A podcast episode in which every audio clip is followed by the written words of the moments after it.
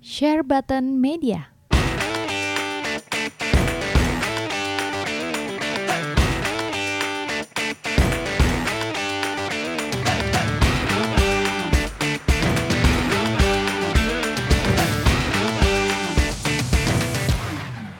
Hai guys, welcome back again to our channel di Share Button Podcast. Kalau kalian dengerin podcastnya, kalau kalian nonton YouTube-nya, welcome back to Berak Game.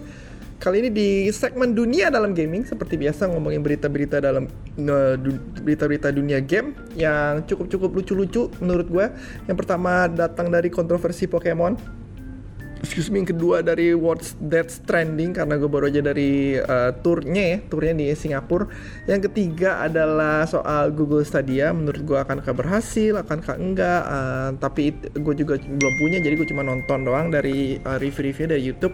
Dan yang keempat itu ada uh, Goti. Oke, gue akan ngomongin soal seputar dunia Goti. Ya, menurut gue siapa pemenangnya dan segala macam. Oke, I will see you, eh, sorry, I will see you soon guys kontroversi Pokemon. Gue bakal terangin garis besarnya aja kali ya. Nggak bakal terangin terlalu banyak. Jadi Pokemon itu kan banyak. Ada 600-an ya apa 400-an gue rada lupa. Dan itu masuk ke namanya National Pokédex. Pokédex itu adalah kumpulan-kumpulan list-listnya Pokemon lah. Jadi National Pokédex itu isinya ada banyak. Ada 400 maybe apa 600 gue lupa, lupa inget dan di Pokemon yang baru ini Sword and Shield ini ada eh, dia kasih namanya regen baru yaitu Galar. Jadi ada namanya Galar Regen Pokédex. Jadi list-list Pokédex Pokemon di regen Galar. Dan National Pokédex itu nggak masuk ke game baru Pokemon. Jadi banyak mm, fans-fans Pokemon yang kecewa karena banyak Pokemon-Pokemonnya yang eh, dia tangkap di game-game Pokemon sebelumnya tidak bisa dimainkan di Pokemon Sword and Shield. Oke. Jadi alasannya Gamers Freak itu nggak masukin National Pokédex itu kenapa? Karena alasannya dia itu dia bilang harus buat animasi Pokemon Sword and Shield itu dari awal. Jadi nggak bisa kalau memang harus buat 600 Pokemon itu dibuat animasi dari awal itu hmm, develop developmentnya bisa panjang banget dan bisa lama banget lah. Oke. Jadi ternyata eh ternyata eh, banyak Pokemon yang di Pokemon Sword and Shield ini yang baru ini pakai aset dari Pokemon 3DS yang Sun and Moon gitu. Jadi banyak game eh, fans-fans Pokemon ini kecewa kalau memang lu bi- bilang eh, kalau memang lu masukin dari aset dari 3DS Pokemon Sun and Moon, kenapa nggak nasional eh, nasional Pokédex yang eh, list Pokemon yang banyak itu 600 600-nya itu lu pakai dengan aset yang sama dengan dari 3DS. Jadi kan nggak usah banyak kerja gitu. Ternyata mereka merasa dibohongin gitu sama Games Freak yang katanya bilang bikin animasi dari awal ternyata mereka cuma pakai aset dari 3DS gitu. Gue juga bukan orang teknis jadi gue nggak tahu apakah memang copy dari 3DS ke Switch itu susah apa enggak gue juga nggak tahu.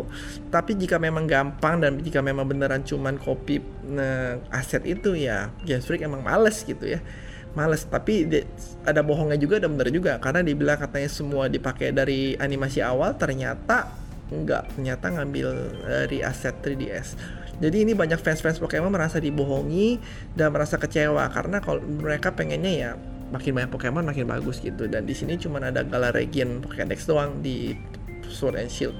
Yaitu ya Pokemon-Pokemon baru gitu. Tetapi apa pun kontroversinya Pokemon selalu Pokemon apa pun yang terjadi. Kenapa? Karena penjualan Pokemon itu paling gila. Kenapa gilanya? Mereka menjual 6 juta unit satu weekend doang mereka menjual 6 juta unit gitu loh. Menjadi penjualan game Nintendo Switch paling cepat uh, di dunia nih ya, among fastest selling Nintendo Switch games of all time. Eh, jadi apa pun jadi banyak fans yang pengen boykot lah, banyak fans ngejelek-jelekin lah, Pokemon tetap penjualannya tidak tertahankan. Contohnya di Jepang ini terjual 1,36 juta unit di Jepang loh dan ini belum termasuk digital sales. Se- eh, rekor sebelumnya dipegang sama Smash Bros Ultimate yang menjual 1,23 juta unit eh, opening weekendnya di Jepang. Jadi Pokemon ini lebih gila lagi eh, daripada Super Smash Bros dan gara-gara penjualan Pokemon naik, penjualan Nintendo Switch tentu aja naik. Dan penjualan Nintendo Switch di Jepang minggu lalu itu 180.000 unit di Jepang ya. Dan ini udah jadi penjualan Switch sekarang ini udah lebih dari 10 juta unit di Jepang. Oke, begitu data-datanya begitulah ya, data-datanya begitu. Dan lagi uh, Nintendo Switch UK juga mengalami peningkatan 30%. Uh, ini cuman kabar sedikit aja ya dan ada mas Pokemon Sword and Shield itu masuk tiga di uh, apa sih top 10 penjualan di UK. Nomor satu Pokemon Sword, nomor tiga Pokemon Shield, nomor 7 Pokemon Sword and Shield Dual Edition. Jadi ada jadi ya penjualan Pokemon sangat-sangat luar biasa di seluruh dunia. Oke. Okay? Di Amerika belum dapat gue datanya tetapi overall si Nintendo udah bilang penjualannya sudah mencapai 6 juta unit jadi ya this is Pokemon for you guys mau mau bagaimanapun di boykot mau bagaimanapun dihina dan dicaci maki Pokemon will always be Pokemon akan selalu laku dan laku dan laku terus. Oke. Okay? Dan uh, kita lihat aja ntar nih bulan 12 lihat pembukuannya si Nintendo akankah naik apa enggak tapi gua rasa naik lah ini 6 juta unit penjualannya banyak sekali ya. Oke. Uh, sekian dulu tentang Pokemon. Next kita akan lanjut ke Dead Stranding karena gue baru balik dari apa sih What Stranded Tour ya ketemu Mr. Kojima. Jadi gue akan ngebahas soal Dead Stranding sebentar. Oke, okay? uh, I will see you soon. Oke, okay, kabar kedua buat Dead Stranding, gue baru aja uh, menghadiri Dead Stranding World Strand Tour ya di Singapura, di Victoria Theater Singapura. Dan ini gue ketemu teman-teman gue, uh, gue udah lihat WhatsApp sini aja nih. Nah, sini gue ketemu Aldo dari TLM. Ini orang lucu juga ini karena beda banget sama di YouTube. Kalau kalian udah pernah ketemu aslinya ya, kalau aslinya itu lebih baik banget. Kalau di YouTube kayaknya ngehe belagu begitu kan. Cuman di aslinya ini bener-bener role profile dan baik banget. Gue salut sama TLM aja terus Aldo ya. Dia kalau bikin video apalagi si Sony tuh kalau udah bikin video bikin semua orang minder karena researchnya pinter banget ngomongnya jago banget datanya pinter banget uh, coba dengerin dia ngomongin PS5 wuh dia pakai datanya bagus banget. Terus ngomongin Activision juga mantep banget. Jadi gue ngerasa good luck terus TLM The Lazy Monday YouTube-nya. Subscribe teman-teman. Dia punya itu banyak banget apa sih? Subscribernya udah banyak banget 250 ribu ya. Untuk yang market niche konsol market menurut gue dia paling banyak sekarang ya. Uh, mungkin setelah itu Republik Sultan. Republik Sultan juga teman gue udah sering nongkrong bareng tapi dia nggak ikut ke sini gue nggak tahu kenapa tapi ya uh, untuk TLM maju terus uh, di sini gue sama di sini gue ada siapa? Ini ada Felix teman gue di sini ada Yudi dari Mecha Shock di sini juga ada Bayu Arafat. Kita habis beli apa sih Monster Energy di situ. Uh, habis beli Monster Energy di sana. Terus di sini ada foto gue sama Dead Stranding lah ya. Ini matiin. Suasana di dalamnya seperti ini sebelum interview lalu sini ada gue lagi. Oke okay, ini ada Monster Energy gue beli di sini sebelum interview.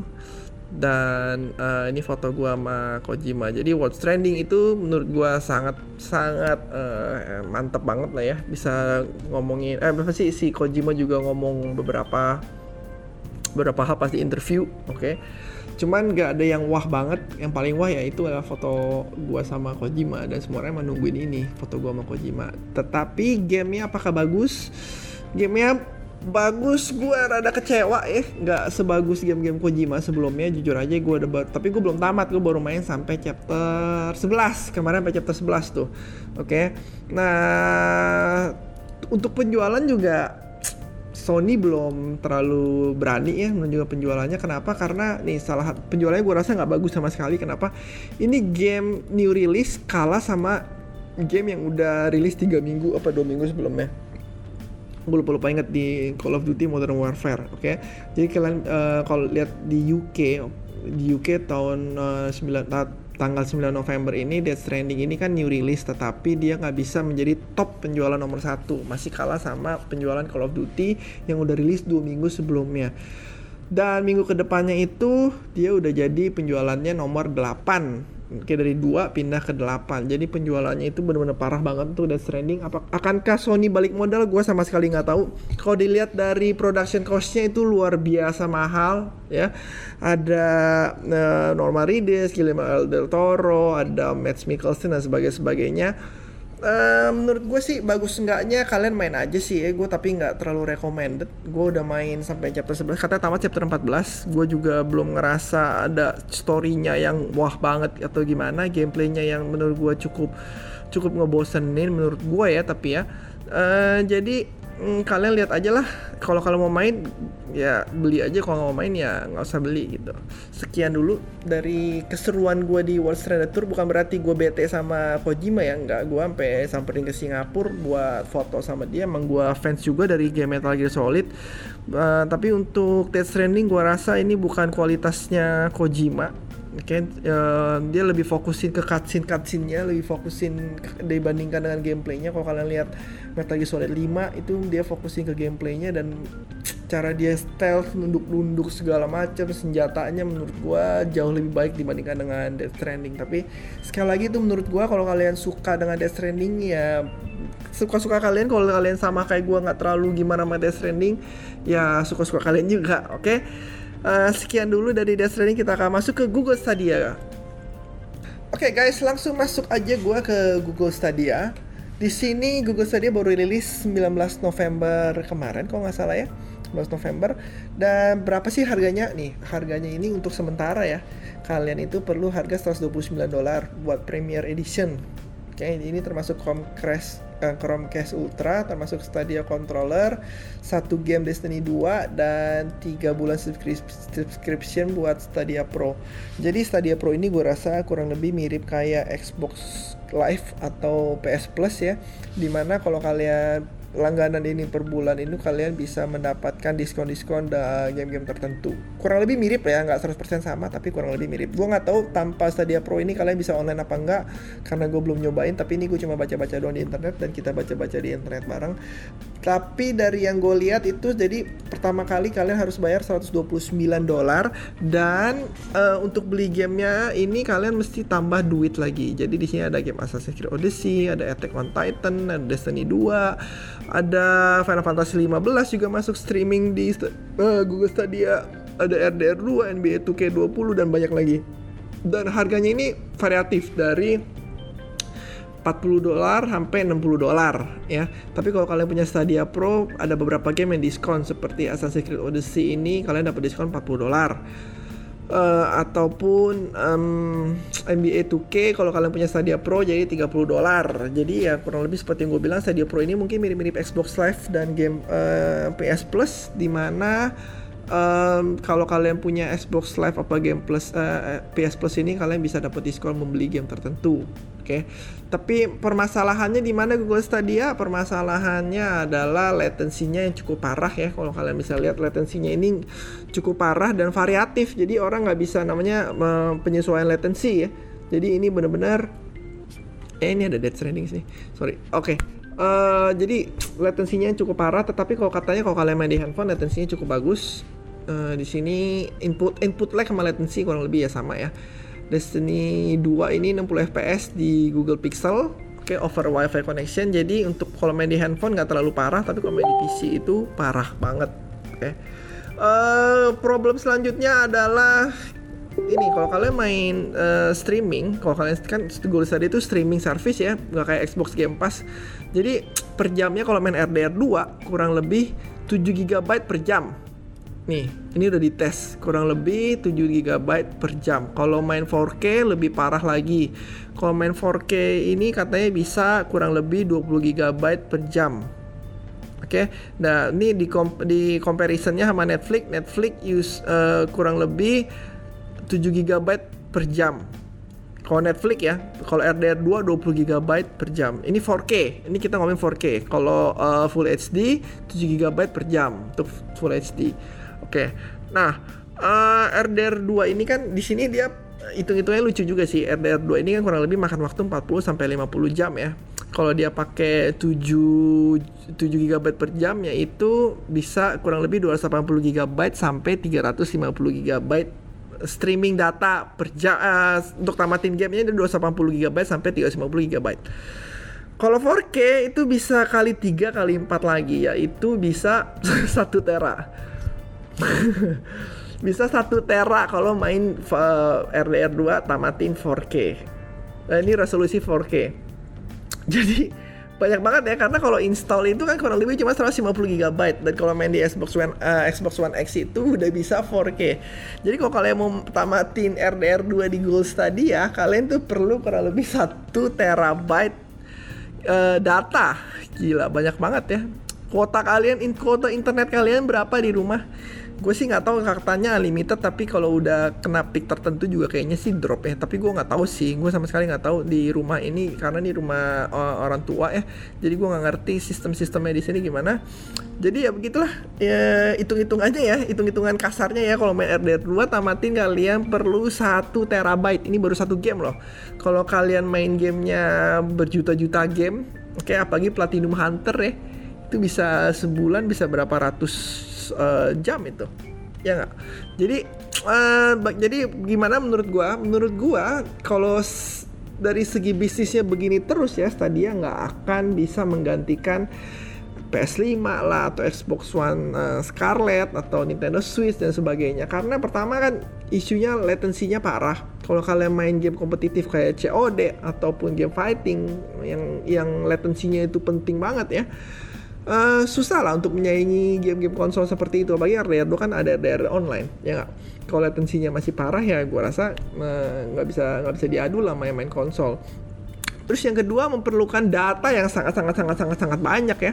40 50 jam 4K perlu 1 tera. Kalau kita main install doang di Xbox Xbox One X itu kurang lebih cuma 150 GB.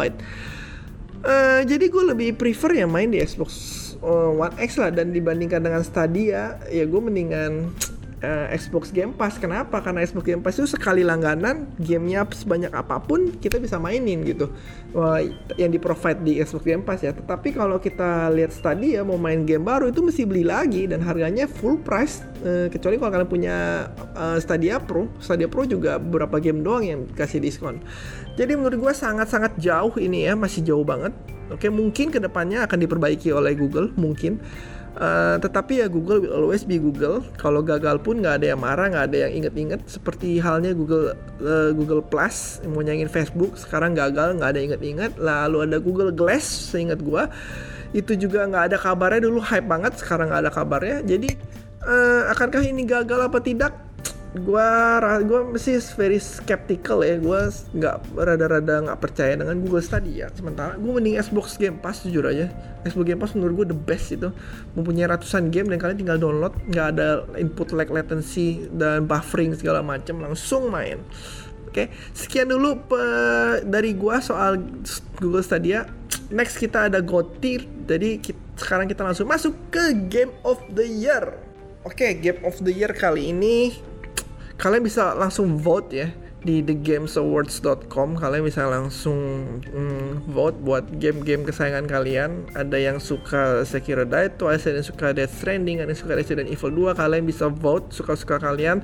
Tetapi pilihan gua kali ini jatuh kepada Sekiro Shadows Die Twice. Kenapa? Karena tahun ini yang bener-bener bikin game yang bikin gue bener-bener sangat seneng dan puas itu adalah Sekiro Shadows Die Twice. Dia punya momen-momen epic ya kayak pas lawan gorila gitu pas kita ngalahin tiba-tiba um, palanya kepotong eh digendong diambil tuh pala buat berantem tuh pala gila banget. Terus kalau kalian main Sekiro ya ada layangan gitu jauh tiba-tiba mendekat-mendekat terus ditabrak kita. Ternyata itu musuh. Itu juga surprising banget dan lucu banget.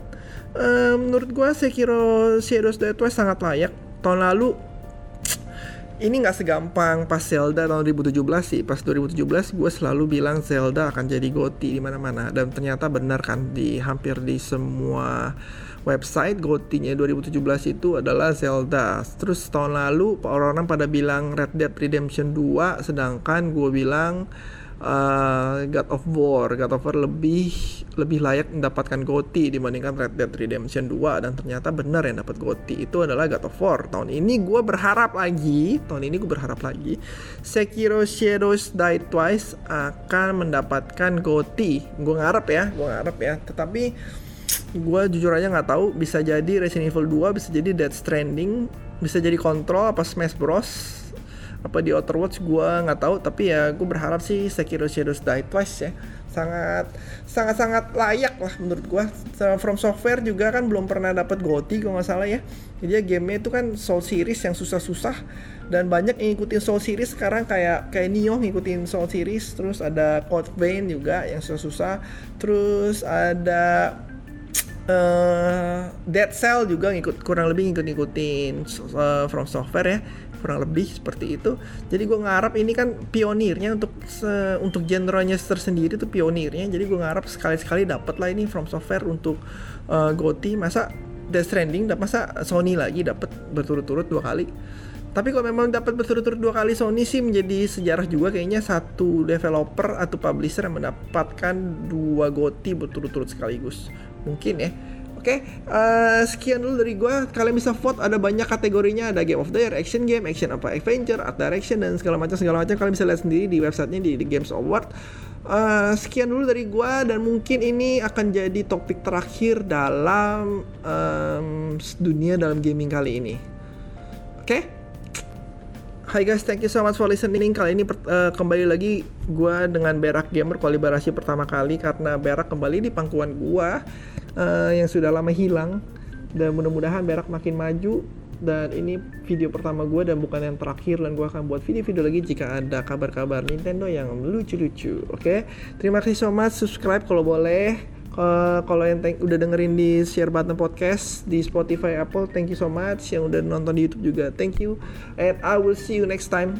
Bye bye